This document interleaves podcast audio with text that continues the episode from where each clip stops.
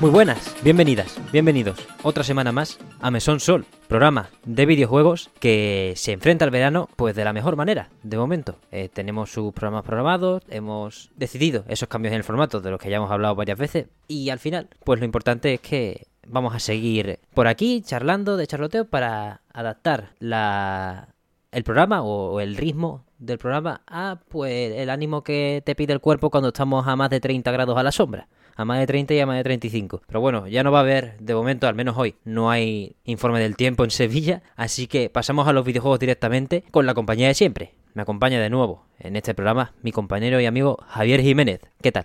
Pues muy bien, como siempre, como tú has dicho, ahora va a haber un poco de cambio. Este programa todavía será dentro de la normalidad, pero la semana que viene estamos en el Camino de Santiago, así que el programa estará ya grabado para subirse mientras que estemos allí. Así que también será una oportunidad pues para probar otro, otro tipo de cosas distintas a lo que hemos estado haciendo todos estos meses. Y ya no solo ese programa, sino, bueno, cosita que a ver, que este fuera de carta, por ejemplo, viene cargado. Pero yo imagino que ya se callará en la boca de una vez, ¿no? Quiero decir. Y que al final los programas tendrán que centrarse en otras cosillas. Que, por ejemplo, en este fuera de carta me dejo fuera del tintero un par de cosas acerca de Halo. Porque quizás podemos contar en un par de semanas con Víctor. Para charlar otra vez. Vamos, al final, mientras yo dirija este medio, pues muy difícilmente vaya a estar sin Halo Infinite eh, tres meses. O sin Halo en general más de tres meses. Ustedes en ese aspecto vaya a estar bien alimentados. En los demás, pues bueno, cogeremos de otros lados y tal. Ya nos decís en los comentarios de cualquier manera que queréis que veamos por ahí, porque al final en verano también, si nos proponéis un tema, pues se puede abordar de manera más fácil que si me lo proponéis en la semana de los Game Awards, por ejemplo.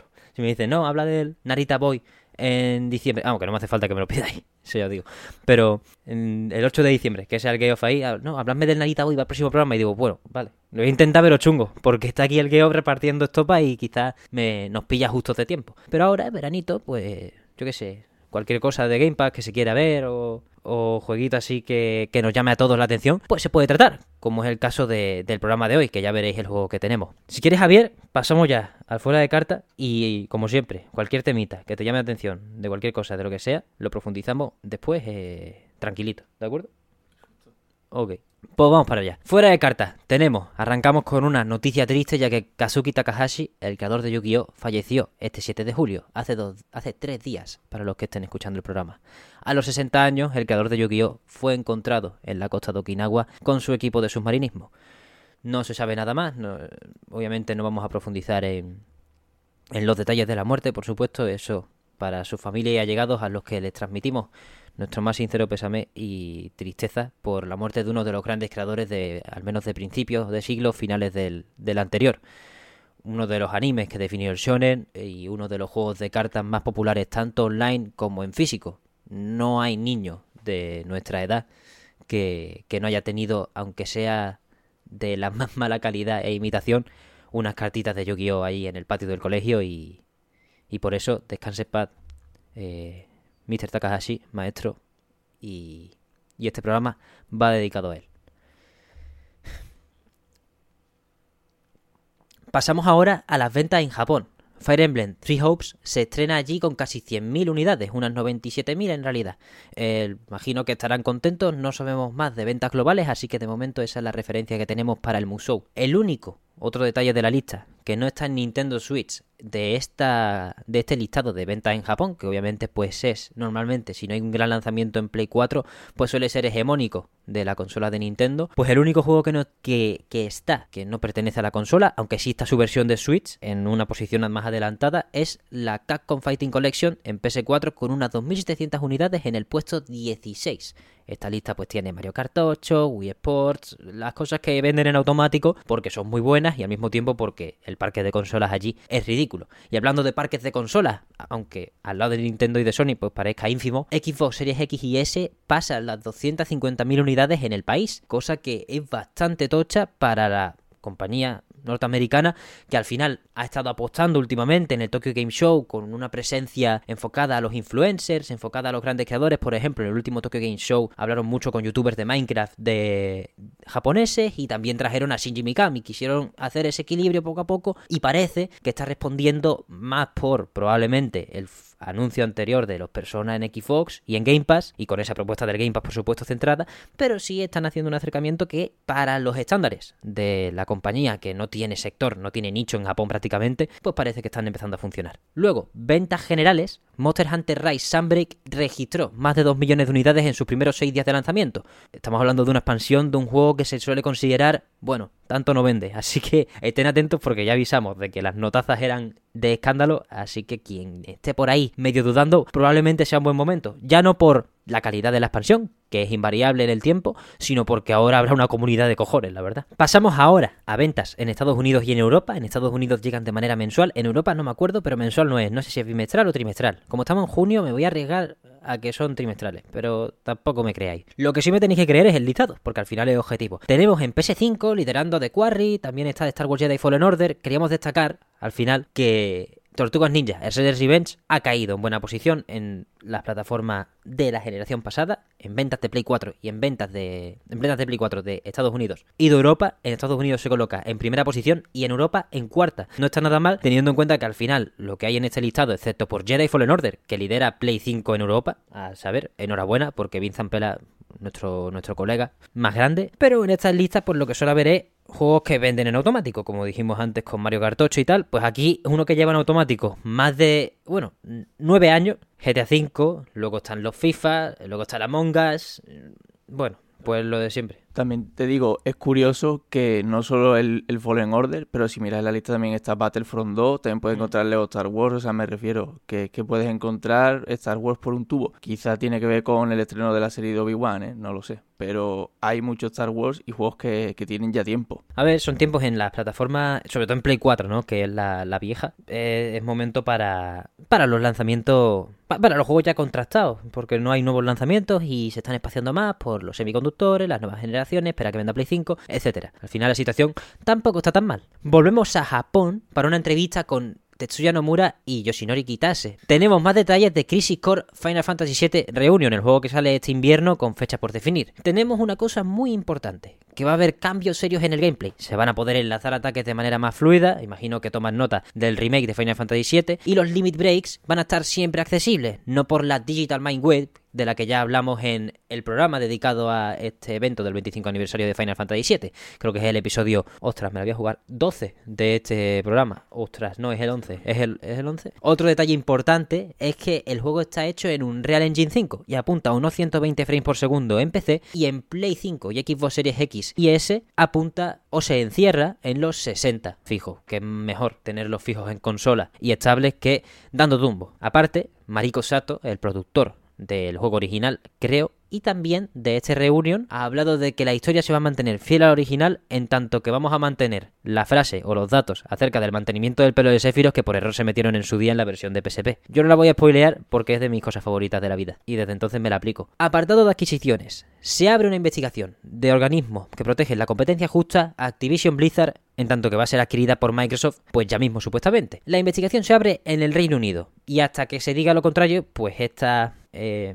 organización suele hacer estas investigaciones para simplemente ver cómo está el percal y poco más. No tiene por qué ser poner las alarmas, pero ya nos actualizarán. Bloque fechita, no hay pocas, ¿eh? Primero, barro para casa un poco, Skyrim Together Reborn, el mod que nos permitirá jugar de aquella manera, pero mucho mejor que en su versión vanilla. Skyrim en cooperativo online salió hace dos días para los que estáis escuchando esto. No tenéis Skyrim, ya os estoy escuchando. En Instant Gaming está a 5 euros, por favor. Daos el homenaje. Aunque aviso, antes de que vayáis. Es la Special Edition este mod, ¿eh? Así que no sé si está a 5 pavos esa. Pero que Skyrim está regalado, gente. Que vayáis. O sea, ya está. Nintendo Switch OLED modelo de Splatoon 3 la meto aquí 26 de agosto porque primero porque es bastante guapa y segundo porque es curioso que salga poco antes que el juego, el 9 de septiembre. No creo que pare a nadie de comprarse las dos cosas a la vez para la fecha indicada, que al final es el, ese 9 de septiembre, que se viene bastante mágico. Más fechas tenemos bloque de bloquecito pequeño de Square de Diofield Chronicle, el juego de estrategia que por error se atribuyó a Platinum en su día porque la web la copiaría y pegarían de la de Babylon Fall, pues ya tiene fecha y es el 22 de.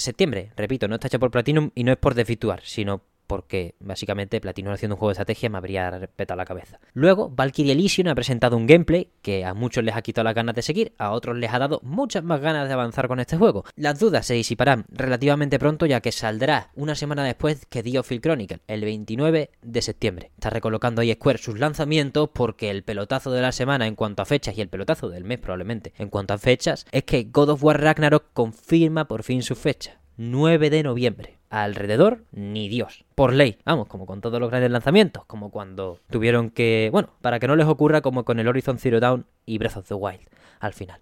Aunque aquí es un poquito de competencia interna. Porque por consecuencia es Forspoken el que se va el 24 de enero. Digo competencia interna porque aquí Sony mete la morterada de coproducción al ser exclusivo de lanzamiento. Y por cierto, lo de que se va el 24 de enero, creedlo ustedes puede que se vaya aún más para atrás. Lo que sea, para que acabe saliendo. Por último, el, anuncio de fecha más difuso y más neblina, tenemos remake anunciado de Lollipop Chainsaw, el juego que tuvo o contó con el asesoramiento de Goichi Suda, el maestro, y que también está dirigida a la historia y escrita por James Gunn. Un dato bastante interesante siempre, porque es una dupla que probablemente no se dé nunca más. Pues ese remake está anunciado para 2023, a priori por supuesto, y el equipo original ha comprado la IP a Kadokawa y cambiará la música por ello, por temas de licencias y cosas. Creo que hay un caso turbio con el que ha compuesto la música, pero como no lo he investigado del todo, vamos a decir la versión oficial del productor, que es por licencias. Pasamos ahora, bloque de conferencias. Tenemos un Ubisoft Forward que ha anunciado para el 10 de septiembre, aunque también han llamado Ubisoft Forward a la cosa esta del Skull que han tenido. Luego, Gamescom.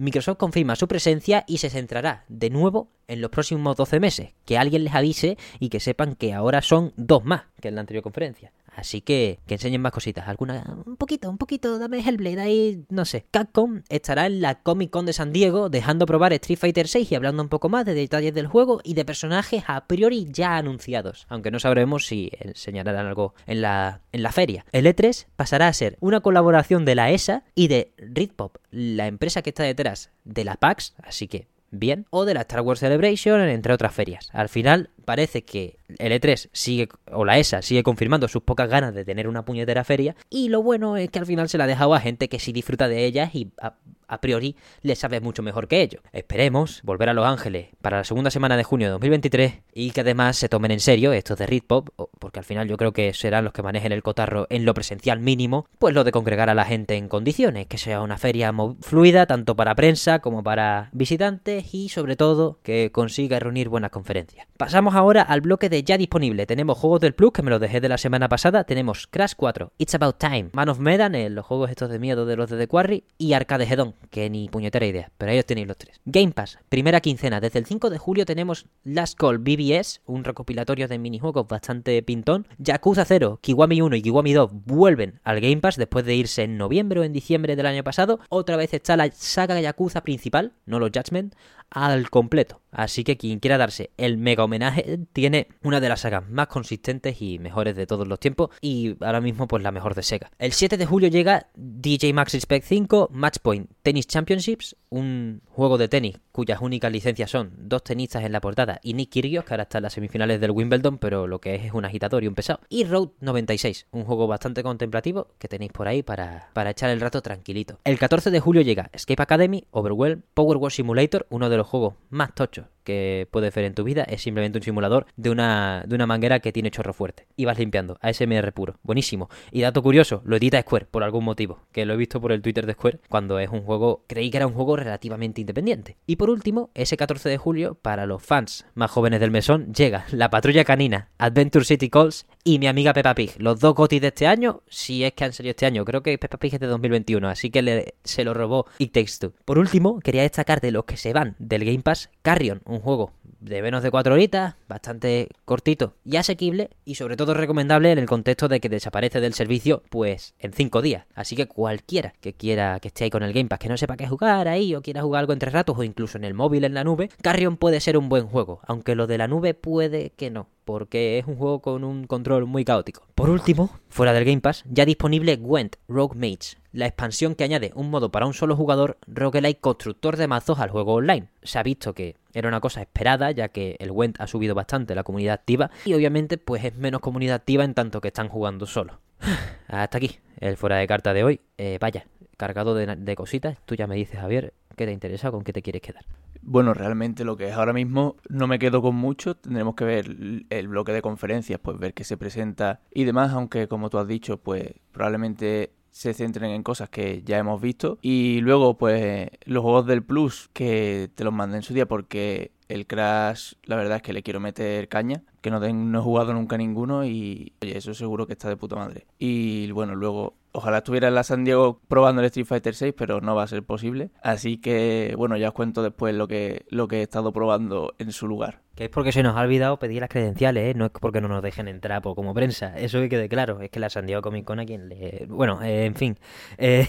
Está bien, me gusta lo del E3 por, porque eso, se quitan el bulto de medio, vamos, lo que he dicho, que se quiten el bulto de medio y se lo den a gente que de verdad quiera disfrutar de una feria y que forma una feria en condiciones, porque al final esta gente son unos sinvergüenzas.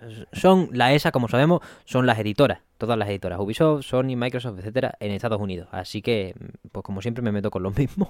No, no estoy cambiando de objetivo de momento. Luego, recuerdo Skyrim Together, ¿eh? no me jodáis. Eh, chavales, os veo por allí. Quien quiera, que me agregue por Steam, que me pida, me pida mi usuario, porque vaya, de cabeza. Aunque bueno, no sé cómo va lo de sincronizar mods y tal, tengo dudillas, ¿eh? A lo mejor hay que jugar vanilla, o al menos solo con este mod.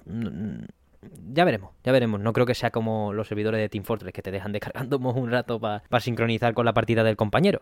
Así que nada, si quieres, pasamos ya a los bloques de noticias más marcadas. Yo he marcado uno, tú has marcado otro. Yo marco el caos de Skull and Bones, que o sea, hablamos primero, si quieres, de, de, de, lo tuyo o de lo que te ha interesado más, porque tengo la garganta lija del 15 o lima del 5 o como se llame, no, no en fin. pero, pero eso, los bloques de hoy son, para presentarlos ya, Skull and Bones, el caos por todas partes y, por último, Javier, cuéntanos qué es lo tuyo. Pues sí, a mí una noticia que me llamó mucho la atención ayer es el tema del God of War, ¿no? Como hemos dicho, se anunció la fecha, 9 de noviembre, sequía para el resto de, juegos, llega el grande, uno, uno de los grandes del año, y también, junto con la fecha, se anunciaron las ediciones que, que te puedes pillar del juego. Y una de las cosas que me llamó la atención, o bueno, la cosa que más me llamó la atención es que las ediciones más caras del juego, estas que incluyen un montón de cositas, que bueno, no sé si decir lo que, lo que incluye cada una, pero ya sabéis lo típico, figuras, que si códigos, el steelbook, cositas, ¿no? Mapas, tal. Eh, no incluyen ninguna de ellas el juego en físico. O sea, que te vienen con un codiguito para descargarla. Como por ejemplo la edición Jotnar, que es la más cara, y hay tela que cortar aquí. En primer lugar, la tenemos en dos variantes, versión física y versión digital. La versión física incluye una caja Steelbook, pero sin disco, porque lo que viene es un código impreso para God of War Ragnarok en Play 4 y Play 5. Una réplica del martillito del Mjolnir, ¿vale? Eh, mapa de tela de Yggdrasil, figuras de los gemelos Vanir. Yo tampoco estoy tan metido en el lore, me estoy jugando ahora el primero. El juego de pines de halcón, oso y lobo, Fey, Kratos y Atreus. El anillo legendario de Draupnir guardado en una bolsa de tela roja. Disco de vinilo de 7 pulgadas con la música de Beer McCreary, dos temas. Y ¿Dos temas? ¿Dos canciones? Dos temitas, esto es un temita. Coño. y juegos dados de Brock, con acabado metálico y adornos azules, con la marca de los hermanos Ultra. Vale, esto es la versión en físico, que como ya hemos visto, no trae. El disco trae un Steelbook, pero un, un código para descargar el juego. O sea, a mí eso me parece ridículo, de traca. Pero bueno, luego también tienes esta edición en digital. No se han dicho precios, pero no incluye lo mismo, porque el digital incluye un conjunto de avatares, un tema para la consola, mini libro de arte digital, armadura de Kratos del Valle Oscuro, traje, vestimenta de Atreus del Valle Oscuro, traje, o sea que son trajes para dentro del juego, banda sonora digital oficial de God of War Ragnarok, empuñadura de hacha del Valle Oscuro, o sea, una skin para el hacha del Leviatán y otra skin para las espadas del caos. Que en digital lo que te trae son bonificaciones, trajecitos y skins para las armas, pero no trae ni el no trae ni el martillo ni nada, nada de las cosas físicas porque evidentemente esta edición es en digital. Espero que no hagan la de clavarte el mismo precio digital que físico. Y segundo, no sé a que no sé cuál es la gracia de que exista la edición Jotnar digital si la edición Jotnar física trae el juego en digital. Aquí hay dos temas. Primero, el que, el que más es importante, ¿no? La, ausencia del disco, que no, yo, yo, te lo dije que me llamó menos la atención porque ya me reventó los estándares cuando la edición coleccionista, la de la estatua del elefante gigante y todas estas cosas de Horizon Forbidden West, también trae un archiconocido como Butcher Code porque te pone, incluye el juego, asterisco y abajo del todo, en una letra pequeña de farmacéutico mal, Butcher Code. Vaya, eh, el problema también que esa edición, con el martillo, el Mjolnir, que es tocho, ¿no? Es para que lo cojas tú, al final, no es el hacha de Kratos, pero coño, será un martillo que primero pese y segundo sea escala 1-1 al Thor. Que haya una edición físico y digital y que tú estés pagando, me aventuro a decir mínimo 150 pavos, y es un mínimo bastante amistoso, ojalá, es estaría bastante bien, ya que están ahora los juegos 80 pavos, pero estás pagando ese mínimo de 150, ese máximo de 250 pavos por esta edición, que es la más tocha de, del juego, y te la separan en digital y físico, que a priori todavía no sabemos si al canjear el código te dan los bienes de la edición digital. Pero si me la compro en físico, de verdad me vas a racanear los cosméticos, la banda sonora en digital y esas cosas que yo quiero decir, está tirando por ahí de una manera tonta. Porque primero, no, no, debería existir edición journal digital. Ya no por. Ya no por eh, no tener el disco, la física. Que sobre todo por eso. Pero también porque Coño, lo guapo de una edición coleccionista es quedarte con algo, ¿no? La edición coleccionista del Phantom Paint tiene el brazo del Snake rojo este.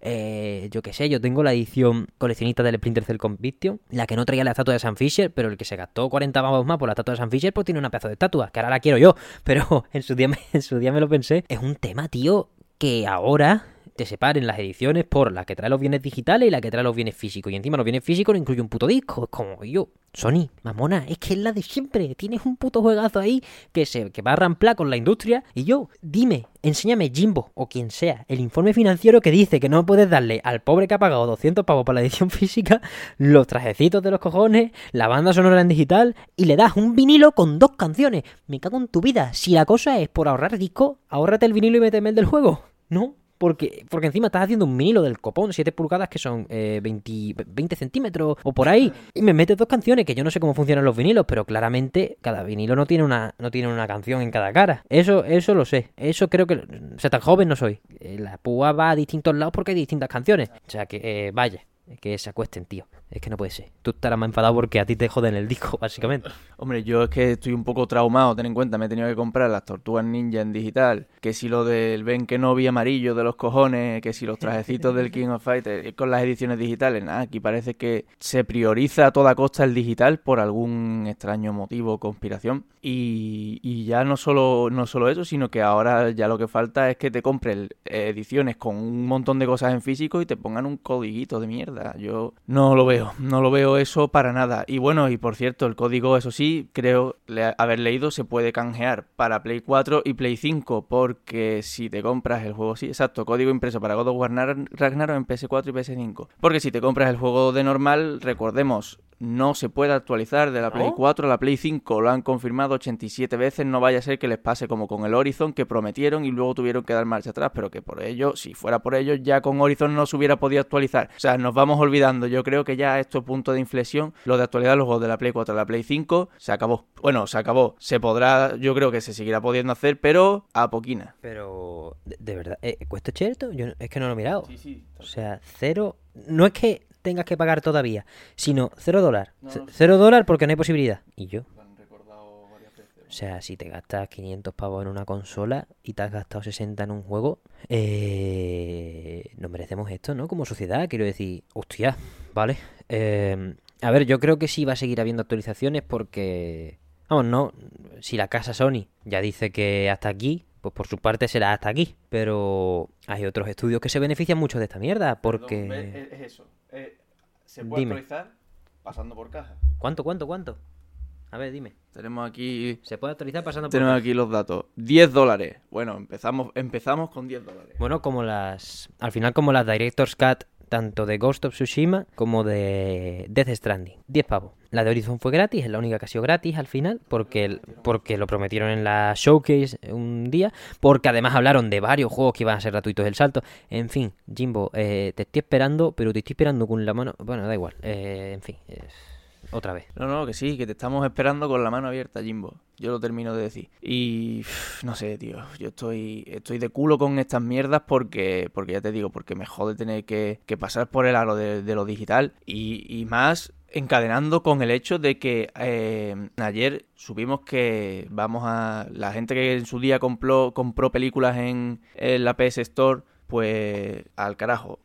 pero explícalo, coño, la no, noticia. sí, sí, no, te lo explico, te lo explico. O sea, perdón, perdón por el dramatismo, pero es que en serio, es que las cosas se entienden mejor a veces por, por pareja. Os voy a dar todos los detalles. Vamos a ver. En marzo de 2021, ¿vale? vamos a empezar por, el principio. En marzo de 2021 Sony confirmó que ya no se podrían comprar más películas, ¿vale? Ni alquilarlas en la tienda de la, de la PlayStation, ¿vale? Eso fue en marzo de 2021. Ya no se podían comprar más, pero tú tenías acceso a las que ya habías comprado. Eh, en agosto dejaron del 31 de agosto de 2021, se dejó de poder comprar. Pero eh, la cosa es que ahora mm, Sony, ¿vale? Ha dicho las películas que tuvieras de Studio Canal no las vas a poder ver. O sea, aquí te sale una lista de películas afectadas de Studio Canal y la lista es bastante extensa. Quiero decir que si tenías algunas de estas películas compradas, eh, las pierdes. Una lista de bastantes películas que si las tenías compradas, las has pagado, te las quitan.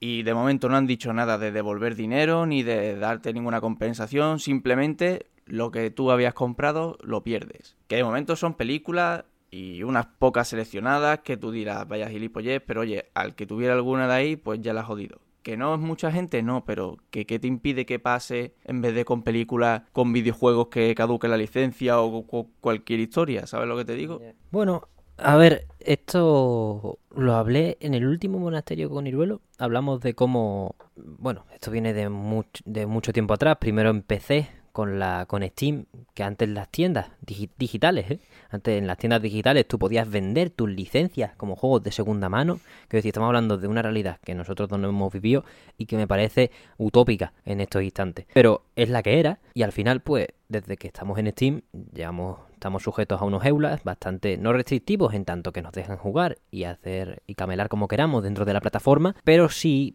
jodidos en tanto que se privan el derecho de, de quitarte las cosas como quieran, entre comillas, ya que al final tu cuenta no es tuya, estás alquilando un servicio que está a tu nombre mientras tengas la cuenta, los datos, todo en orden. Entonces, en cualquier momento, al ser la cuenta verdaderamente de Steam y los juegos, pues bueno, ha pasado muchas veces que han retirado juegos de Steam de la tienda y ya no se pueden descargar. Por ejemplo, el juego de Deadpool de Activision lo tengo descargado en mi ordenador porque lo tengo comprado y no, lo he jugado ni de coña, lo compré de rebaja una vez a céntimo. Pero tú no lo puedes descargar, aunque o sea, muchas veces lo retiran, pero tú lo puedes descargar desde tu biblioteca. Es que creo que con el Deadpool, no estoy seguro, ¿eh? Pero el Deadpool me dijo que descargase ya porque se va del todo. Y es como, hostia, espérate. Eso también pasa con el Hocken, por ejemplo, que es un juego que no funciona, básicamente porque era un juego online que cerró los servidores, ya solo tiene servidores en Play 4 y tampoco juega nadie, por desgracia. Pero yo lo tengo instalado por si algún día restauran lo que sea, yo tengo mis archivos primigenios, por si han borrado servidores y todo, creo que borraron servidores y todo. Y entonces mis datos de online nada más que están en mi disco duro y es como, hostia, cuando yo abra el juego en cualquier cosa, pues se subirían a, la nube si hubiera, que no hay ahora mismo. Pero, mientras tanto, está en el Ether y no puedo, no, no puedo mm, hacer nada con ello. Obviamente, estos son situaciones distintas a esto de las películas, porque al final, como siempre, igual que la música de Square Enix, está distribuida por millones de distribuidoras, productoras a lo largo del planeta y al final alcanzar acuerdos por servicios que producen más o menos beneficios pues es relativamente difícil en el sector cinematográfico.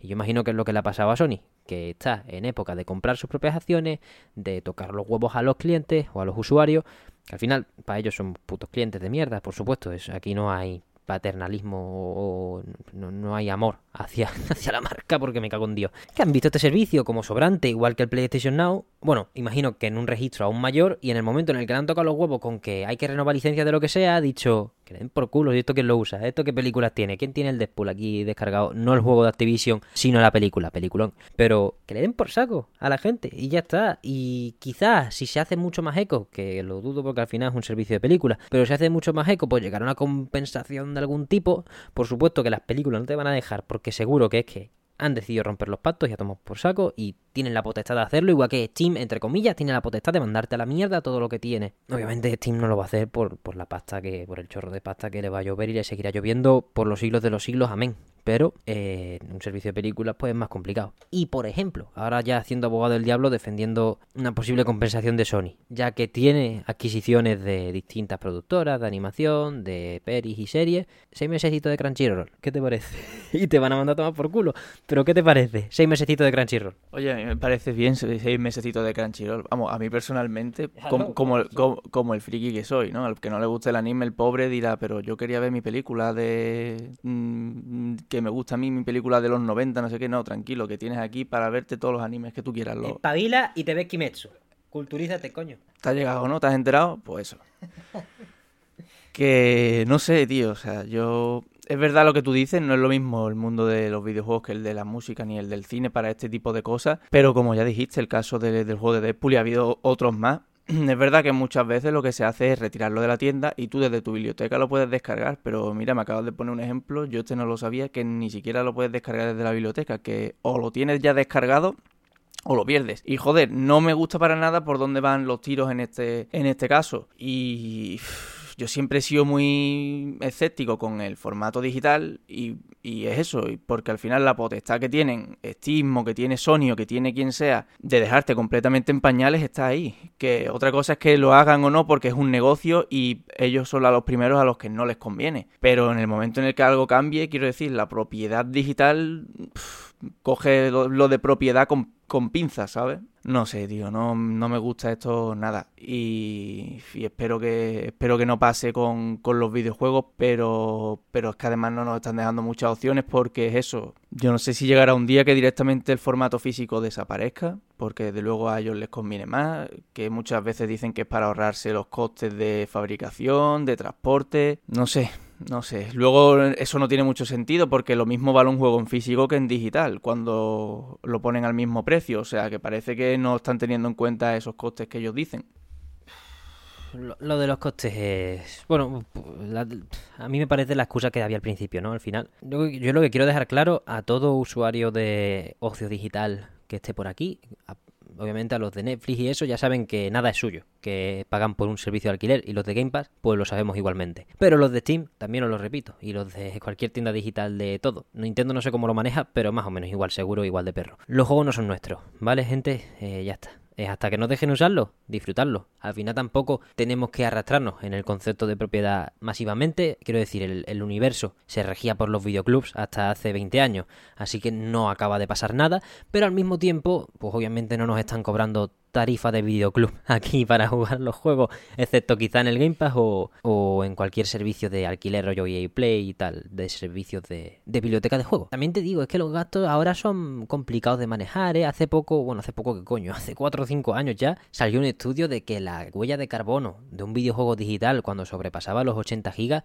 era prácticamente igual o incluso mayor que la huella de carbono de un juego en físico, del mismo juego en físico. Quiero decir, eso se, creo que el ejemplo era el Call of Duty Black Ops 4 que pesaba 80 gigas o casi 100 gigas, y entonces descargar eso con una conexión promedio con la electricidad, eh, el abastecimiento de electricidad promedio, el tipo, digo, carbón, lo que sea, de, los países, pues Europa, Estados Unidos, etcétera, pues de media suponía un consumo mayor cuando pasaban los 80 gigas que, eh, y una contaminación mayor que tu copia impresa del game, que te venga pim y te meta un parche día 1. Así que esto hecho ya eh, las dimensiones en las que estamos manejando las cosas. Primero de todo, ¿Dónde coño va Activision todavía poniéndome los juegos de 80 gigas? Porque vaya, con la Play 5 que pesa, que tiene 825 de espacio disponible, es que me caben 5 juegos del Call of Duty. Que, que, mejor, que mejor que no quepan y que no estén. Yo aviso ya, ¿eh? Es que de verdad, señores, con tener uno ya vale. Y demasiado tenéis. Pero bueno, eh, Call of Duty tiene su solera y su tradición y mucha gente no puede salir de allá y,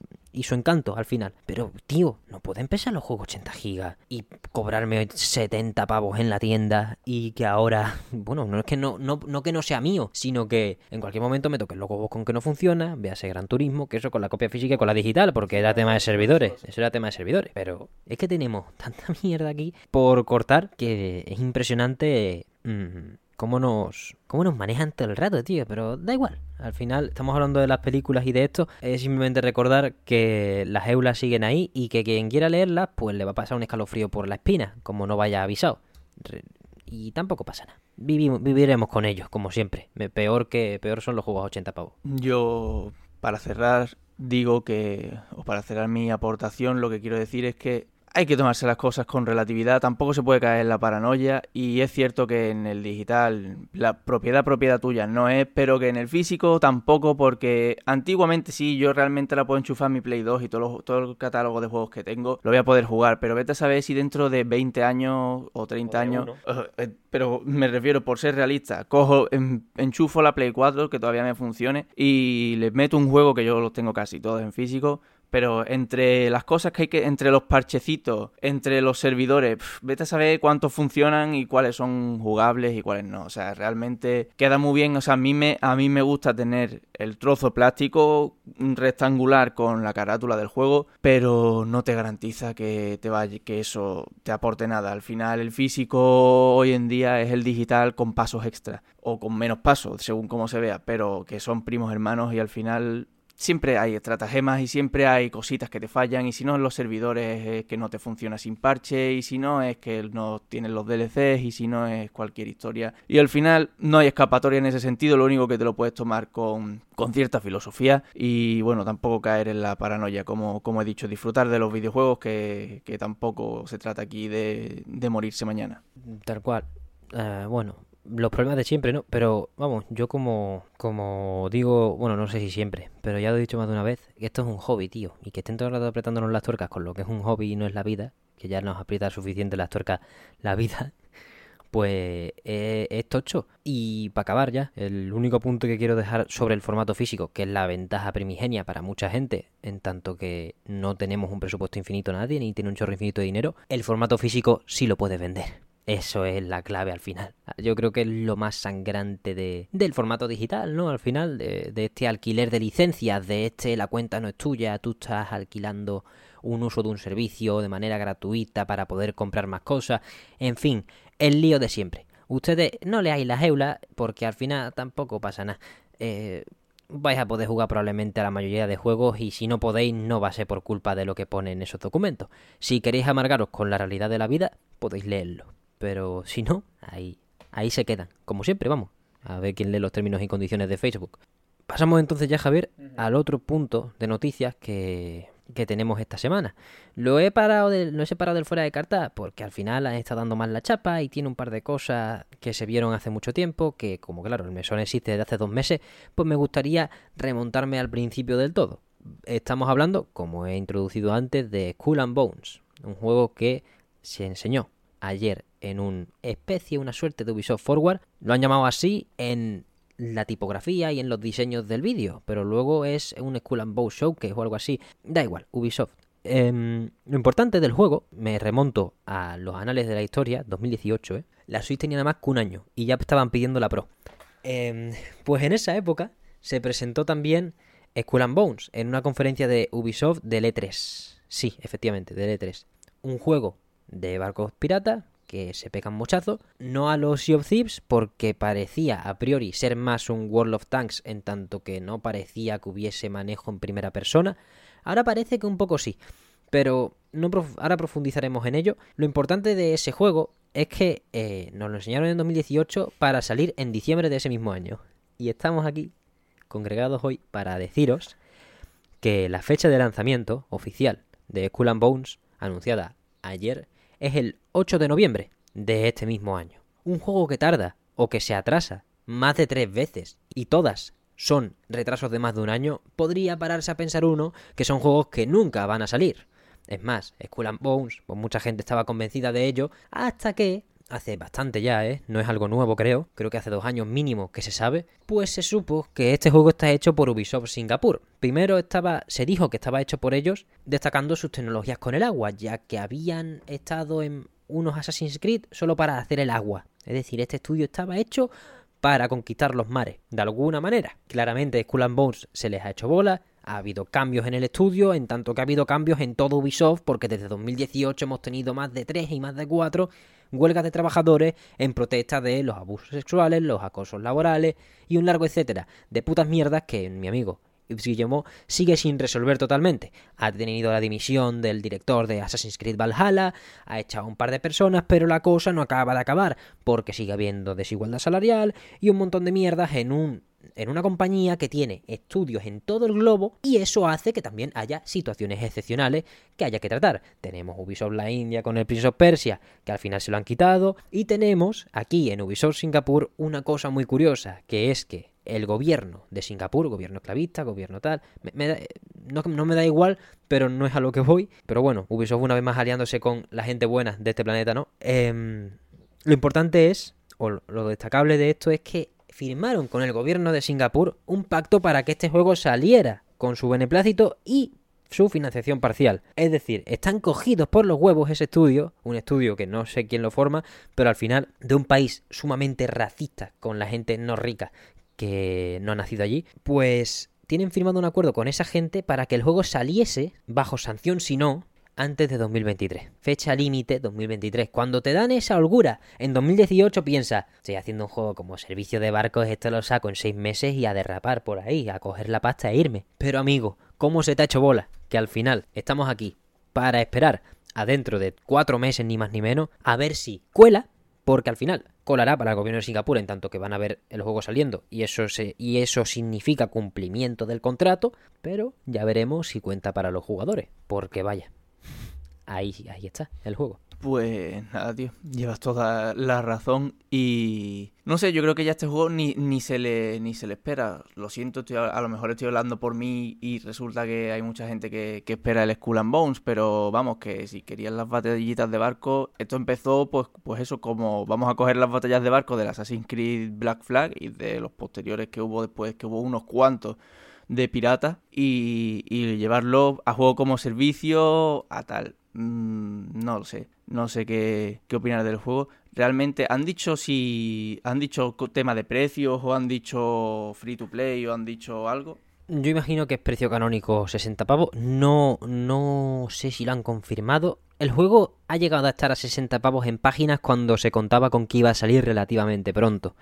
Tampoco sé si es la típica como Amazon que tiene Bayonetta 3 registrado a 72 euros, pero eh, Ubisoft pues te lo puedes esperar. O sea, es un juego por el que Ubisoft es un tipo de juego por la estructura de puede ser online, puede ser solo, va a tener su pasecito probablemente y sus temporadas, rollo Rainbow Six, un juego por el que se puede cobrar y por el que Ubisoft ya ha cobrado, aunque cambie la temática y tal. Lo interesante que se han dicho es que todas las actualizaciones que vaya a haber, tanto de contenido tochas como de cosméticos, cosas especiales, van a ser gratuitas o al menos de acceso gratuito. Es decir, que a lo mejor te ponen una te ponen unos cosméticos que cuestan puntos del juego, un montón, pero son puntos del juego, no son monedas eh, intercambiables con dinero real, ni nada parecido, al menos a priori, por supuesto Ubisoft se puede, puede revertir su palabra cuando quiera, a placer, pero a priori las actualizaciones son gratuitas, lo que no controlo es eso, si el juego va a ser, eh, si el juego va a ser gratuito, que lo dudo bastante, porque creo que tenía hasta edición física en su momento.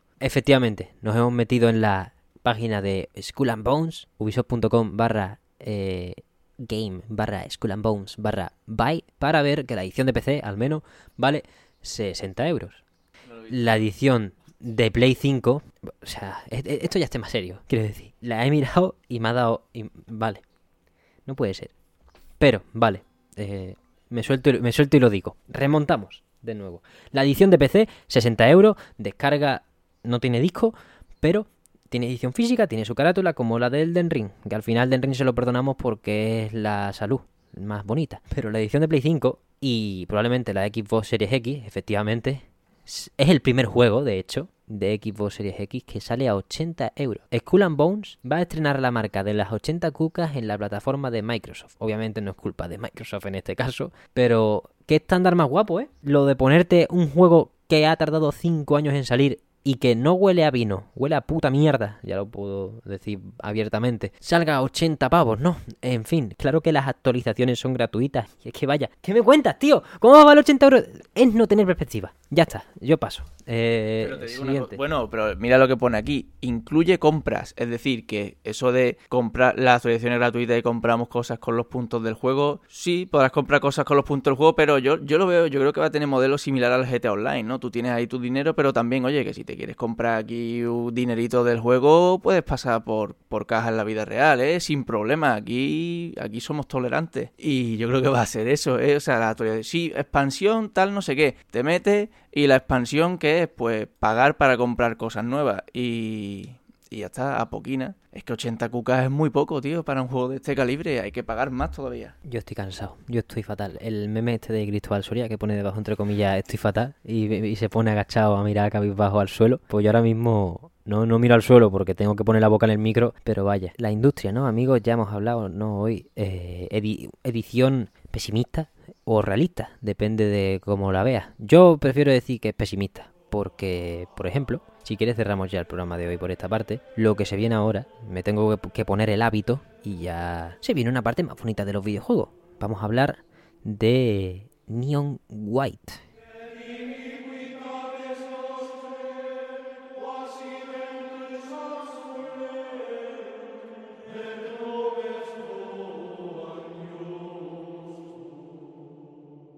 Bueno, ya estamos de vuelta, nos hemos puesto el hábito, estamos de vuelta en el monasterio y bueno, como siempre, venimos a hablar de la jugación sin molestar a nadie en nuestro pequeño recinto y sin, sin más rumores que el más puro conocimiento y la absoluta eh, inteligencia que tenemos aquí. Como siempre, tenemos nuestras cabezas apoyadas en la pared de lo que pesan. Esta vez, bueno, en realidad, como siempre, eh, en el monasterio somos dos, pero cambio de compañía. Me acompaña para esta pequeña eh, sección mi compañero y amigo Javier Irolo. Muy buenas, ¿qué tal? Buenos días, tardes, noches, lo que proceda. Pues estoy bastante bien, ya de vacaciones, de pana, así que le he dado al cerebro y me he pasado un jueguito que ahora hablaremos de él. Venimos a hablar, ni más ni menos, no sé si lo habré dicho en el programa, pero seguro que está en el título del vídeo y en la miniatura. Venimos a hablar de Neon White, el GOTY de este año, quizá, no sé quién tiene algo que decir, hombre, el Den Ring no, pero eh, uno de los grandes juegos de este año, desarrollado por Angel Matrix, un estudio dirigido por Ben Esposito, uno de los creadores más prolíficos de los indie en los últimos años, ha estado ha hecho varias agrupaciones, siempre le ha inspirado mucho los juegos de Dreamcast y lo demuestra, ¿no? Con sus creaciones, por ejemplo, un juego suyo para quien tenga Game Pass y quiera catar un poco el humor de Ben Esposito, aunque en Neon White quizás se ve de otra manera, ahora lo hablaremos, es Donut County, un pedazo de juego que ya saltó a la fama como uno de los grandes juegos de autor y puso a Ben Esposito en ese escaparate, junto a otras obras, de, de, creador a seguir. Pues hoy nos trae de la mano de Anapurna Interactive, creo que ya han colaborado más de una vez. Este Neon White, hasta hace poco, pocas papeletas tenía de estar donde está. 88 en Metacritic, aunque las críticas no suelen importar poco. Es más, yo lo puedo relacionar con jueguitos que tienen peor calificación. Y lo más importante, al menos para nosotros que somos más de Steam y tal, todavía a fecha 7 de julio de 2022 se mantiene en el 98% de críticas positivas en Steam. Así que hasta aquí la introducción y te pregunto, Javier, ¿cómo está el juego? ¿Cómo está el juego? Eh, a ver, yo soy eh, partidario de que el GOTY se lo va a llevar el Den Ring de calle. Eh, de hecho, si no se lo lleva, mmm, puedo subir una foto en bolas a la cuenta de Twitter de Mesón Sol. Segui seguidla ya de paso, que seguro que queréis verme de esa forma. Y bueno, al menos el, el GOTY en cuanto a la, categoría de indie, si no se lo lleva él, es que ha salido el advenimiento de Cristo en juego indie a lo largo que del año, pero de seguro que este se lo lleva. Yo estoy de acuerdo bastante en ese aspecto, pero me inquieta, me inquieta, bueno, no voy a hablar de manos negras ni de gilipolleces, sino me inquieta mucho el seguimiento que ha tenido mucho más prolongado y mucho más eh, amplio Tunic, que ha salido también este año y se ha dado la turra con que es un mini Souls al lado del Den Ring. Entonces quizá ahí está la pugna dentro de que yo he jugado a Tunic, me ha gustado mucho, no me parece, bueno, sí me parece un juegazo, pero no me frente a ese Neon White que a mí ya me venía rascando, dando el picorcito bastante. Vamos, yo te lo dije, este juego va a ser bueno, este juego no sé qué, al final te lo, te lo pillé. Por eso, joder, va a ser una buena pugna, pero yo quiero que gane el Neon White. Es que me cae muy bien el Benesposito. Yo el Tunic no lo he jugado, pero eh, he visto un poquito de gameplay. Eugenia se lo ha pasado. Bueno, no, no, se lo ha pasado, pero también le ha echado el ojo y lo estuvo compartiendo conmigo en Discord. Eh, a ver, yo el Tunic lo veo un poco mmm, simplón en cuanto a combate y tal. Yo soy muchísimo más partidario de, del Neon White que o sea, es que es prácticamente un Doom indie. Es un Doom con juego de ritmo, es que es increíble. Precisamente Estábamos hablando de eso antes de, de, grabar. Vamos, yo no creo que sea un juego underground en tanto que ya tiene mucha repercusión. Después de que saliese ya la gente se está enterando poco a poco, como un poco como como Top Gun. La gente van, van 10 al cine, pero los 10 hablan bien y entonces se lo van otros 10 al cine. No es una cosa que tenga, que esté teniendo el máximo cobertura de medios y tal. Ahora ya un poco sí porque han pasado la semana y la gente se está sumando al tren, que es bueno. No, no, no va esto de, no, gatekeeping, no, no, no es positivo, al menos en este caso, ¿no? Que son juegos indie que tienen que triunfar porque se lo merecen sus creadores. Pero mm, no es el Tunic en ese aspecto del marketing amplio y de mira cómo te presento el concepto y mira 60 demos y por eso te pido Javier una introduccióncita rápida de cómo van las mecánicas del juego para que la gente se entere y un poquito de, de generar ese gustito que al final lo generan sobre todo obviamente recomendamos ver los trailers y algún gameplay chiquitito para no spoilarte mucho. A ver el, el juego En sí, eh, nada más empiezas, es bastante explicativo. Eh, la primera mecánica que te enseñan es a correr, literalmente. En la primera misión no hay enemigos, solo corres y jugando te das cuenta de diversas mecánicas. De hecho, puedes que te. Lo suyo es que te des cuenta de que existen mecánicas incluso antes de que te las explique el juego. Por ejemplo, yo me di cuenta al principio del todo que un arma, cuando eh, la utilizabas, porque va por cartas, digamos y puedes utilizar el arma para disparar o para utilizar la funcionalidad del arma. Por ejemplo, la ametralladora, cuando la utilizas, destruyes la carta de la ametralladora, pero lanzas una bola que explota. Esa bola puede matar enemigos, romper obstáculos o incluso si necesitas salir disparado por los aires, te la pones a los pies, no te hace daño y sales volando. Esas, esas mecánicas las puedes aprender tú antes de que, te, de que te las explique el juego, que de hecho es un sentimiento de descubrimiento bastante, bastante satisfactorio. Y bueno, el juego te va introduciendo nuevas mecánicas, nuevas armas, la escopeta, el lanzacohetes eh, y otros tantos, y con ello una inmensa diversidad de, niveles que te eh, ponen a prueba tus habilidades. Eso, es que al final lo guapo, lo que me moló bastante cuando vi los trailers y tal, fue que Juego de cartas de disparos, vale. O sea, me mola que me vayas dando cartas y que se vacíen y según use la munición. Pero el toque del descarte, el toque del descarte es alta factura. Es finura ya de, de que te falta eso. Lo que también tiene Neon White. Unos pedazos de diseño de niveles que, que no son fáciles de, de conseguir cuando tienes esa base tan buena, luego te puedes dormir los laureles o fallar un, o directamente fallar en un concepto porque todo no se puede tener en la vida. Pero es que al final Neon White es tan bueno y es tan candidato a lo que le dé la gana porque nada falla, se podría llegar a decir, nada falla. Y es muy difícil como ponerlo a esa altura que tú has dicho de Dumindi, en tanto que los diseños de nivel son ingeniosos y, acertados, o como le atribuimos en su día a Ghost aunque sea un poco más repetitivo bajo mi punto de vista. De hecho, eh, de una de las cosas que enfatiza el juego es en que te pases el nivel rápido.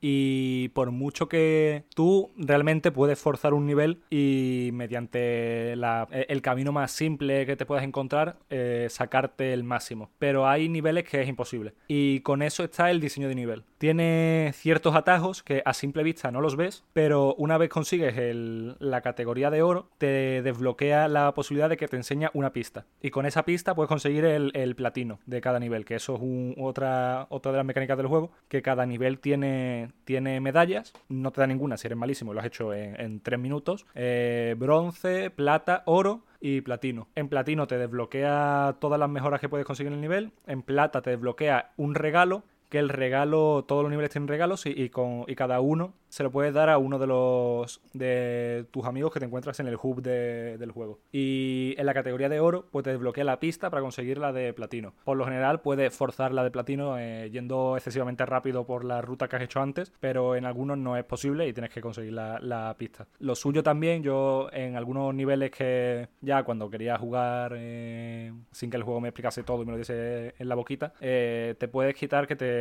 que no te enseñe ni las pistas ni te enseñe otras cosas. Te quiero preguntar sobre el apartado social del juego de, los coleguitas, más allá de las scoreboards que son, que son online, ¿no? También se pueden ver. Pero antes quería profundizar en eso, en esos dos puntos que han mencionado. Primero, los trofeos, que obviamente, barriendo para casa, pues me recuerdan a los bayonetas más puro y duro, a los Devil May Cry. Pero me parece súper acertado. Y una cosa que deberían copiar muchos juegos, sobre todo Bayonetta por lo, y Devil May Cry, por lo difícil que es siempre, o al menos en los originales, en la primera entrega de cada uno, encontrar los niveles ocultos, que al llegar a cierto nivel de maestría, oro o el que sea, te den pistitas de dónde están las cosas para sacarte el platino. Porque no hay cosa que dé más coraje en un Bayonetta que llegas al final del nivel después de sacarte 5 platinos puros, por ejemplo, que dura un episodio, y ver que hay tres huecos en blanco que no saco medalla porque son niveles ocultos que a lo mejor no son tan difíciles de buscar. Pero coño, me he sacado platino puro en 5 niveles. Dime dónde está y así ya me los hago. Me mola mucho eso de que ayude al jugador cuando va masterizando. Y por eso te quería preguntar, aunque creo que ya lo respondí prácticamente, si tiene más, que tiene más de, de, repetir y masterizar que de puzzlecitos y de adaptarte a mecánicas, ¿no? Al final.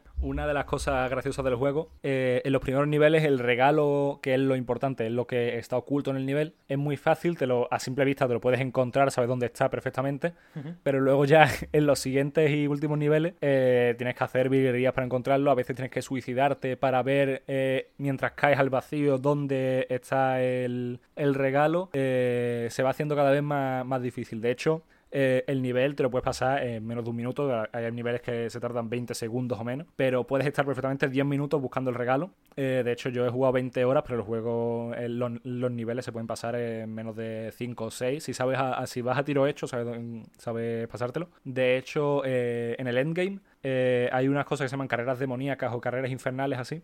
y, eso va de pasarse los 96 eh, niveles del juego, eh, todos seguidos, o, o puede... Yo, lo, que jugué lo jugué en, en orden aleatorio, que también te deja, y, tienes que pasarte los 96 seguidos. Y, pero una vez a, tiro hecho en 2-3 horas te puede sacar se te puede sacar eso fácilmente. Y en cuanto al, al aspecto social, eh, una vez te pasa la primera misión, te desbloqueas un, lugar que creo que se llama Centro Celestial o así, que es un centro comercial, pero en el cielo, ¿no? Porque de, bueno, no, no voy a hablar mucho de la historia, pero eh, eres un eres una persona que ha ido al infierno, eh, pero cada año en el cielo se celebra una competición en la que quien sobreviva a los 10 días del juicio, del juicio final, pues puede conseguir estar un año en el cielo. Y, y si vas ganando consecutivamente, pues te quedan más tiempo, más tiempo, más tiempo. Y y vas viendo personajes de tu pasado, eh, de tu vida eh, en la Tierra y, vas desbloqueando recuerdos con, la, con las amistades que te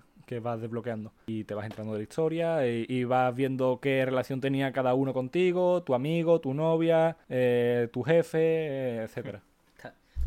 Está muy guapo no es parecido al Hades, en tanto que eh, es un juego muy distinto y el apartado social ya tú me dirás en comparación. Si está a la altura, vamos, yo me ya pego dos volteretas, pero que se pone también en, el, en la posición de personaje que no tiene ni puta idea de dónde coño está, de por dónde vienen las hostias y poco a poco va descubriendo el temita. Me gusta mucho esa dinámica para los roguelas y para la y para los juegos rapiditos de acción, porque al final eh, la historia tiene que ser ligerita y se apoya, se debe apoyar mejor, quizás bajo mi punto de vista, claro. En, en, giro, en giros que te hagan presta atención que en una conversación muy larga o cosas del palo. Y me mola mucho también lo que han mencionado de que para encontrar muchos regalos tengas que morir varias veces y tal, porque al final solo contempla el juego. Y es una manera muy guapa de, de de expresar el sacrificio, ¿no? Del personaje también. Poco me quiero poner aquí Game Study, aunque un poquito sí, porque estamos en el monasterio, aunque las campanas hayan dejado de tañir. Y me mola mucho eso, la sensación de, como en el Hades, que al final te quieres, te, quieres morir o intentas forzar un potenciador para tal ambrosía para un personaje, para desbloquear una habilidad de un arma en concreto y te la suda ya a pasarte el juego o la misión y lo que buscas es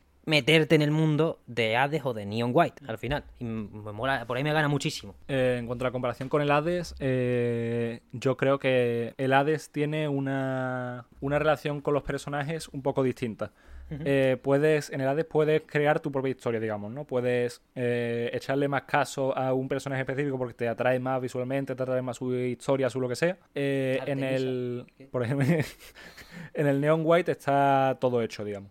Tú simplemente desbloqueas la historia que está ya creada. Tú no puedes, como en el Hades, conseguir de novia a, a X personaje o conseguir a otro personaje.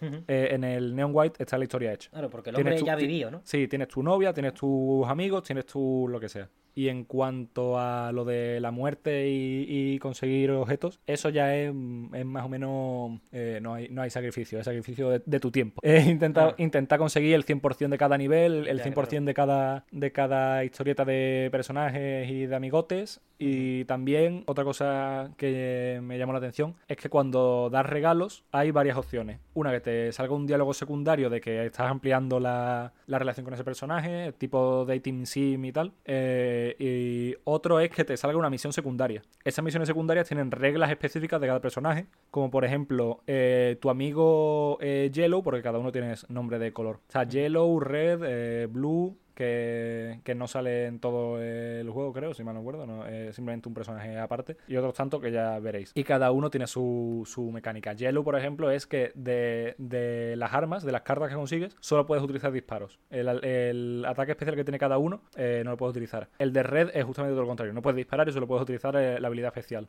Luego está el de, el de una chavala que hay en, en el juego, que es como un poco sádica, que cada uno tiene su personalidad. E, e, ella es sádica simplemente y sus niveles son eh, pinchos que tienes que esquivar, lo suyo es centrarse en el movimiento, ¿no? Cada uno brilla por una mecánica en específico. Esa es la, morada, ¿no? La neon ¿es violet, o es purple? Es que es mejor, es que es mejor violeta, tío. Yo estoy en contra de así un poco topic, estoy en contra de Pokémon púrpura, ¿eh? Pokémon violeta. Yo, yo lo siento, pero eh, lo voy a decir mal mogollón de veces cuando se acerque la salida del juego. Voy a decir Pokémon Violeta bastantes veces. Sobre todo porque en inglés es Violeta, creo. Es Pokémon Violet. Es que eso es lo que me toca las narices, pero bueno, da igual. que venga la RAI y reclame su sitio, coño. Yo qué sé, no tengo que venir yo aquí a luchar por, por lo que es. Coño, si se llama Violet, da igual. Eh, Pues sí, Joder. Se, se lucha, se lucha, que le den por culo. Coño, es que se debería Pokémon luchar una poca, ¿no? Es que son nuestros derechos. Y yo al final son. Coño, he subido la ganancia del micro sin querer. Pero, hostia, sí que la he subido, ¿eh? Pero eh, no la voy a tocar. Así que ya está. Bienvenidos al episodio con 100.000 de audio. Pero, coño, son nuestros derechos lenguágicos. No sé qué, me lo invento. O sea, estoy reclamando que se diga bien una palabra con palabras inventadas. Así ¿Vas que. a probar lengua de selectividad? Sí. ¿Claro? Toma por culo. Toma coño, carnet de español, Ah, tío. carnet de España. Carnet de castellano, tío. Hostia, de castellano, qué feo. el- el- Bueno. el Neon White. Qué bueno, coño. Eh, estábamos ahí, habías tomado un par de notas. Si quieres eh, retomar el hilo mirando alguna, y si no, te tiro yo otra bola. Bueno, yo, yo voy a hablar de, de una cosa que tengo ahí apuntado. Sí. Eh, tengo apuntado un- una, una frase que se llama Isla- de los Idiotas. Eh, literalmente, un momento mágico. Si, si sabes lo que es la Isla de los Idiotas, es porque has estado en la, isla- en la Isla de los Idiotas. Mm. Eh, es un lugar mágico que solo conocen las personas que han estado ahí. Increíble, simplemente. Eh, Es un momento, es un momento en el que estás tan metido en el juego que, que- que es, es mágico. Es una cosa mágica. También tengo aquí apuntado eh, el- las carreras infernales. Eh, en efecto, son infernales porque te pone. te carnet de castellano. Eh, en efecto, eh, no se equivocaron con el nombre, lo dijeron de puta madre. Eh, te ponen tres corazones, no hay forma de. Si pierdes todos, pues mueres claramente. Eh, y entre los 96 niveles que te los tienes que pasar del tirón, no hay forma de recuperarlos. si te caes al vacío, que puede pasar con bastante facilidad, pierdes, sinceramente. Y, es que está. E-, es, aberrante. Yo lo he probado tres veces, llegué al 3 al 13, 14 o algo así, más o menos, y, dije adiós, yo no quiero saber nada de eso. Me pasé el juego con el 100%, he conseguido todos los platinos, todos los, todas las historias de amigos y personajes, eh, las carreras infernales no me interesan. A ver si a ver si cuando sacan un DLC te calienta o lo que sea, porque si Neon Blue no se ve en ningún momento, a lo mejor tiene alguna sorpresa guardada. Bueno, ya no, lo creo, que está muy bien Neon White, ¿no? No creo que le haga falta. Bueno, ap aparecer aparece. Otra cosa es que sea jugable, ¿eh? no, no, es, no es un personaje bastante importante. Simplemente es solo para la trama. Vale. Pues volviendo al carnet de castellano, lo pido perdón, ¿eh? Pero volviendo al carnet de castellano, habíamos hablado antes que es que la localización es muy buena de este juego. Y. que- que- cuéntame, vamos, lo justo, tampoco. que está bien, ¿no? O sea, cumple. Cumple, cumple bastante bien. De hecho, hay juegos de palabras bastante bien traducidos. De hecho, se nota que ya no sé si el autor eh, en inglés eh, es tuitero, pero se nota que las conversaciones, la gente que lo ha escrito es joven o, o al menos está enterada del tema de, y del lore de Twitter y tal y, y gilipolleces varias de la juventud. Eh, pero está bastante, bastante gracioso. Hay momentos en los que, en los que te das cuenta de, de que, es que la gente está, está pirada a la cabeza. Y también ya en los, en los finales, por ejemplo, en los momentos finales y también te da la opción al principio, siempre te da la opción de esquipear los diálogos, pero por ejemplo, en algún momento que no te interese lo que te está contando o estás hablando con un personaje que te da exactamente igual, puedes esquipear la conversación fácilmente y, ya está. Hombre, lo que seguro que tiene Neon White por parte de- del equipo de Angel Matrix, me gusta mucho ese puto nombre para un estudio, ¿eh? O sea, es top, top. Y de Ben Esposito, sobre todo, es la frescura, seguro es la frescura en los diálogos y las interacciones, más allá de. Bueno, al final la frescura puede relacionarse con la chavalería y con el y con la tendencia y con la y con Twitter al fin y al cabo. Pero eso es que Ben Esposito en eso pues destaca mucho y, y vamos, Donut County es un juego mucho menos dinámico y de nuestro rollo que Neon White, pero se hizo un hueco en el corazón de la gente por ese tipo de cosas, por ese ingenio, por esa cosita. Que a lo mejor, sin saber yo lo que es la isla de los idiotas, ya hablaremos un día de ello, supongo, cuando yo me juegue en Neon White, eh, puede que esté ahí un poco más ese ingenio de- del clásico. Bueno, clásico tampoco porque se reinventa cada dos por tres, pero de ese Ben Esposito más de hace tres años, de Donut County, etcétera. Por último, si quieres, bueno, pues tú saca lo que quieras, pero por último te quería. ¿la- la- ¿De la música hemos hablado? ¿O se me ha La ido? música no hemos hablado. La música la hace una señora. No, que está todo el mundo. Es que cuando veo las reviews, me escucho la música ahí, está muy, muy bien. ¿Qué- ¿Cómo se llama la chica? Voy a, voy a buscarlo mientras, porque es que de verdad que la gente está muy en la cresta del aula por esta mujer, por el tráiler de. Precisamente cuando has dicho tú que, que está hecho por loco, como el tráiler este que el último de lanzamiento, que pone todo el rato For Freaks, by Freaks. Está muy bien el tráiler ese, la verdad. La, coño, que los diálogos son frescos y tal, también en tanto que no es, coño, no, no quiere ser Ciudadano Kane, ni la cosa más seria, ni más solemne, ni, ni el... Y yo, que se para en la tontería. Pero eso, estaba la gente que no cagaba con la música, que es que le hace una tal machingle, que no sé en qué otros juegos está, pues qué música hace por su cuenta, pero es verdad que cumple, ¿no? Al final. Eh, cuando abres el juego te pasa como en el Hades que te salta una cinemática, que lo suyo es vérsela al menos la primera vez. Yo, de hecho, me la he visto varias veces cuando abrí el juego, porque es increíble, está bastante... eh, es, es que la música que tiene esa cinemática y los visuales y tal, es, eh, Juan Opening de anime, eh, es, es acojonante. Y bueno, también otra cosa que hemos visto mientras leíamos las reseñas de Steam para buscar eh, quién era la, composi- la compositora de, de la música, los personajes ahí están hornis, pero, pero todos, todos y cada uno están hornis y los que dibujan, los dibujantes de los personajes y tal, el doble. Bien. Hay, hay pocas veces en las que sale un- una imagen dibujada, ¿no? En plan, típico, típico, típica imagen que puedes utilizar de fondo de pantalla. ¿sabes? Sí. Pocas veces sale y bueno, eh, yo he hecho capturas, cada vez que salía unas he hecho capturas. Eh, puedo enseñarles alguna ángel, pero eh, algunas son prácticamente no, suitable- no, no suitable for your, es eh, ¿Qué- N- qué-? NS, No, FJ. Non safe for work, no seguro para el trabajo, ¿no? ah, no safe for work, vale, vale. No ni puta idea, ¿eh? De si son esas las siglas. Pero, ¿de verdad está tan así? Me alegra, ¿eh? Primero porque nada más que te llamo juegos Hornis. Ah, no, no, es, no es un entai ni de coña, no, No, vayáis ahí con la pija en- con la pija en la mano, no, no va a ocurrir. O sea, lavarse las manos, ¿vale? Ducharse Y luego jugarse Neon White. Que van todos de traje blanco, no manchéis, ¿vale? O sea, está bien la, la alegría. Está bien la alegría y que la gente sea guapa y bonita y todo esté bien. Porque cada uno ya que busque donde quiera el, el gusto. Pero, joder, lo que estaba diciendo, que nada más que te llamo para. Nada más que te llamo para juegos Hornis, tío. Para el puto Hades y para este. Y lo peor de todo No hemos hablado de los infames, no, Eh, jamás se ha hablado de los infames. No, ni a, ni voy por ahí, pero...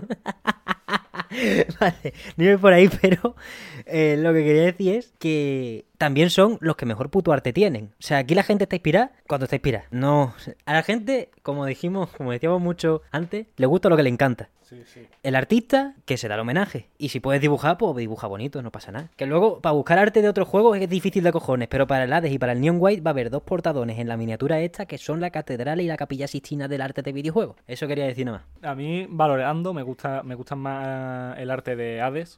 Tiene un. Yo creo que una elección de colores más.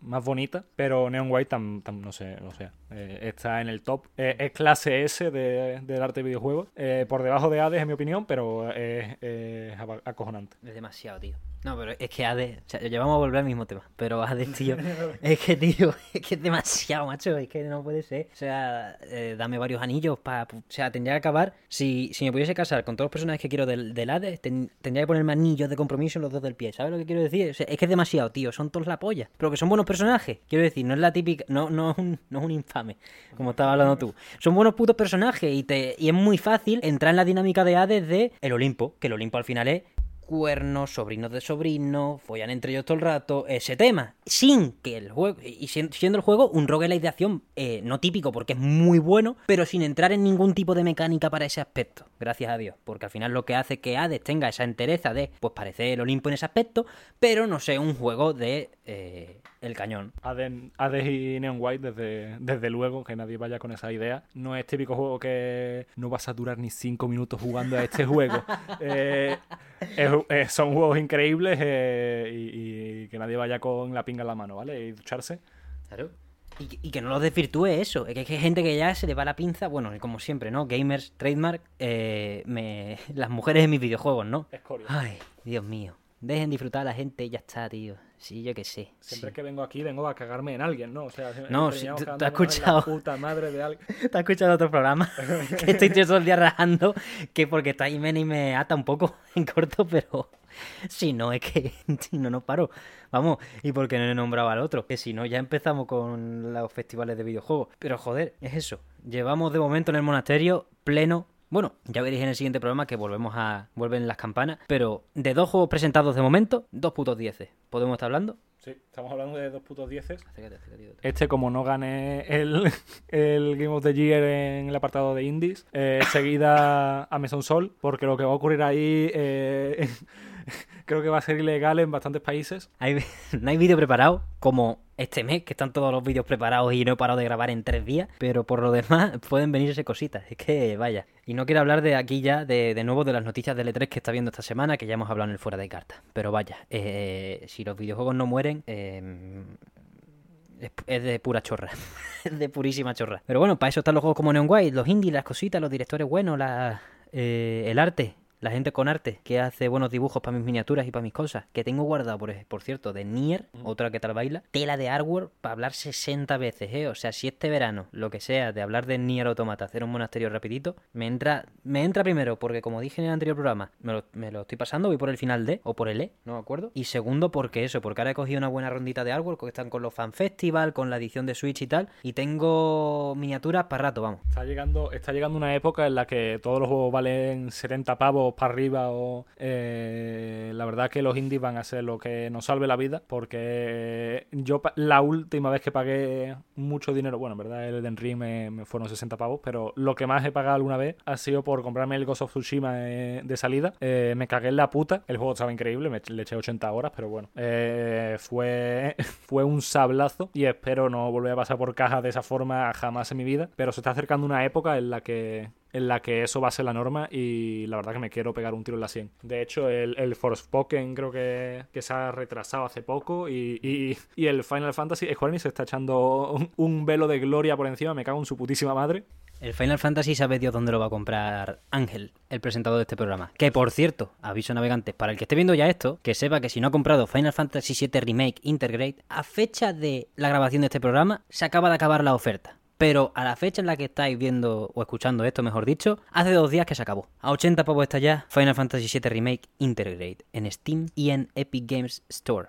Eh, chavales, yo lo vuelvo a decir por si alguien no vio el programa anterior o hace dos programas cuando lo dijera. En la Epic te puedes abrir una cuenta de Bangladesh que está el juego a 33 euros al cambio. Por si queréis pagar por el juego. También está Instant Gaming. Por si queréis pagar por el Es que es la única vez en la que el meme, eh, para mí, para mí, es la, por supuesto, cada uno tiene su- sus varas de medir, respetuos, respetables todas, perdón. Pero es de las pocas veces que para mí el meme de You can pirate this is always morally correct se cumple. O sea, no puedes estar cobrando 80 pavos por ningún juego en tu puta vida. Ya no es, no quiero entrar ni en la calidad de Final Fantasy VII Remake, que es excelsa, del Intergrade, que es excelsa por dos. Quiero entrar en lo que es humano, de que esto es un entretenimiento, un puto hobby. Y que el juego a 80 pavos la unidad, primero, está deseando que lo juegue menos gente. Y segundo, es que de hecho está fomentando no la piratería, sino que la gente te ignore, tío. Porque Forspoken, porque Final Fantasy VII Remake se lo puede permitir en tanto que es el oro. Final Fantasy VII, como ya dijimos, de los juegos más influyentes de la historia, de las obras más influyentes de los últimos años en general. Pero Forspoken, un juego que se ha vuelto a retrasar, que no sabemos de qué va, y cada vez que lo vemos, bajo mi punto de vista, por supuesto, esto es una opinión, se ve peor, no de, no de calidad de gráficos, sino de animaciones, a dónde va esto, la historia no me acaba de encajar en ningún lado.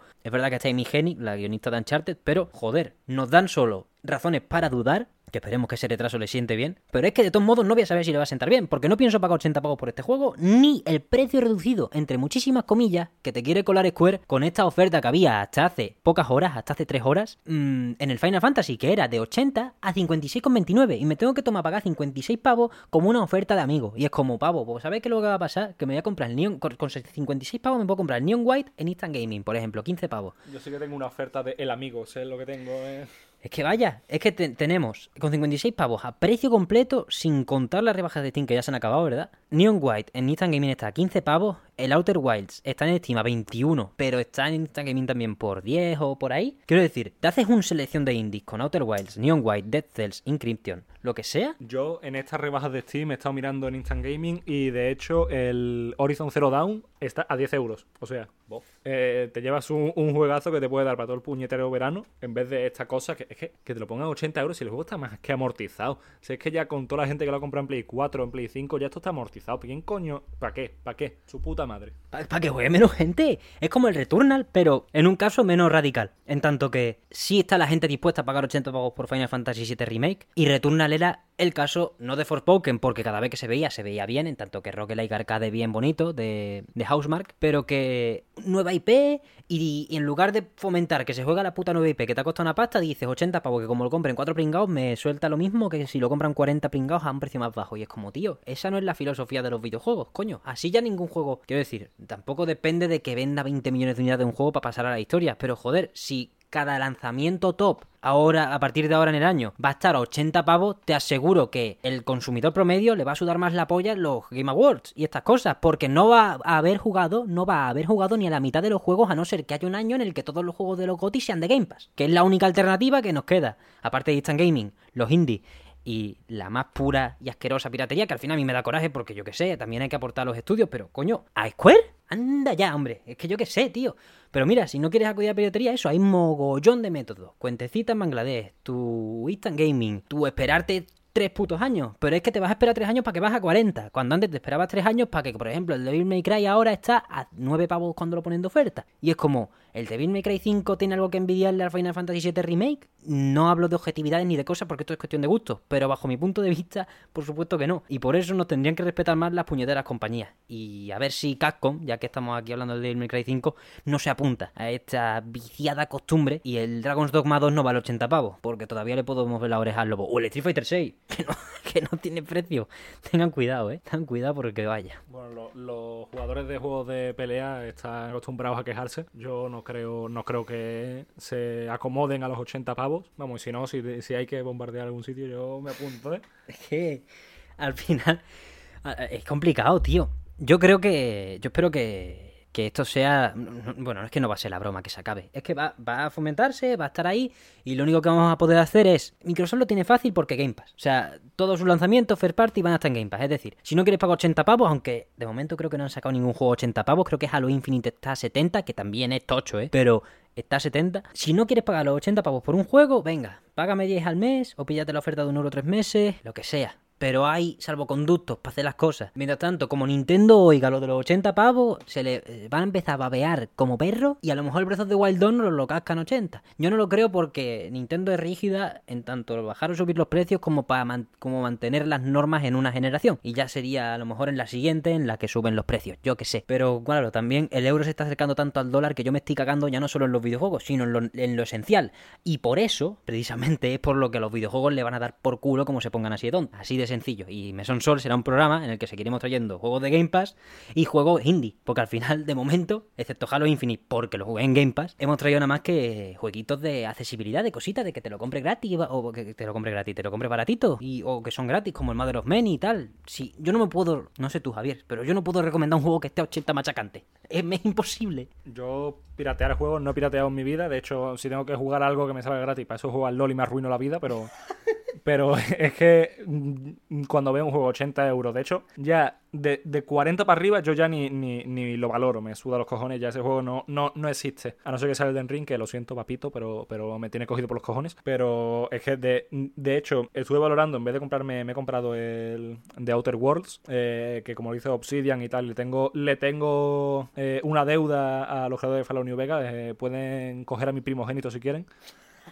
Eh, entonces, entonces he estado probándolo, ya lo jugué en Game Pass cuando me lo compré un mes, le eché como 14 horas, me gustó bastante. Y esta vez me he creado una, una partida en, en la dificultad más alta. Y que por cierto, vaya jodienda. Que espero de eso ya podemos hablar otro día si queréis. Y estuve, en vez de comprarme ese juego, estuve valorando el comprarme el Monster Hunter Rise. Y lo vi a 32 euros, creo que fue. Y, y ya 32 euros ya fue lo suficiente como para decir que no me, no me hacía tanta falta. O sea que ya 80 me puede ir comiendo los huevos por debajo del culo infinito.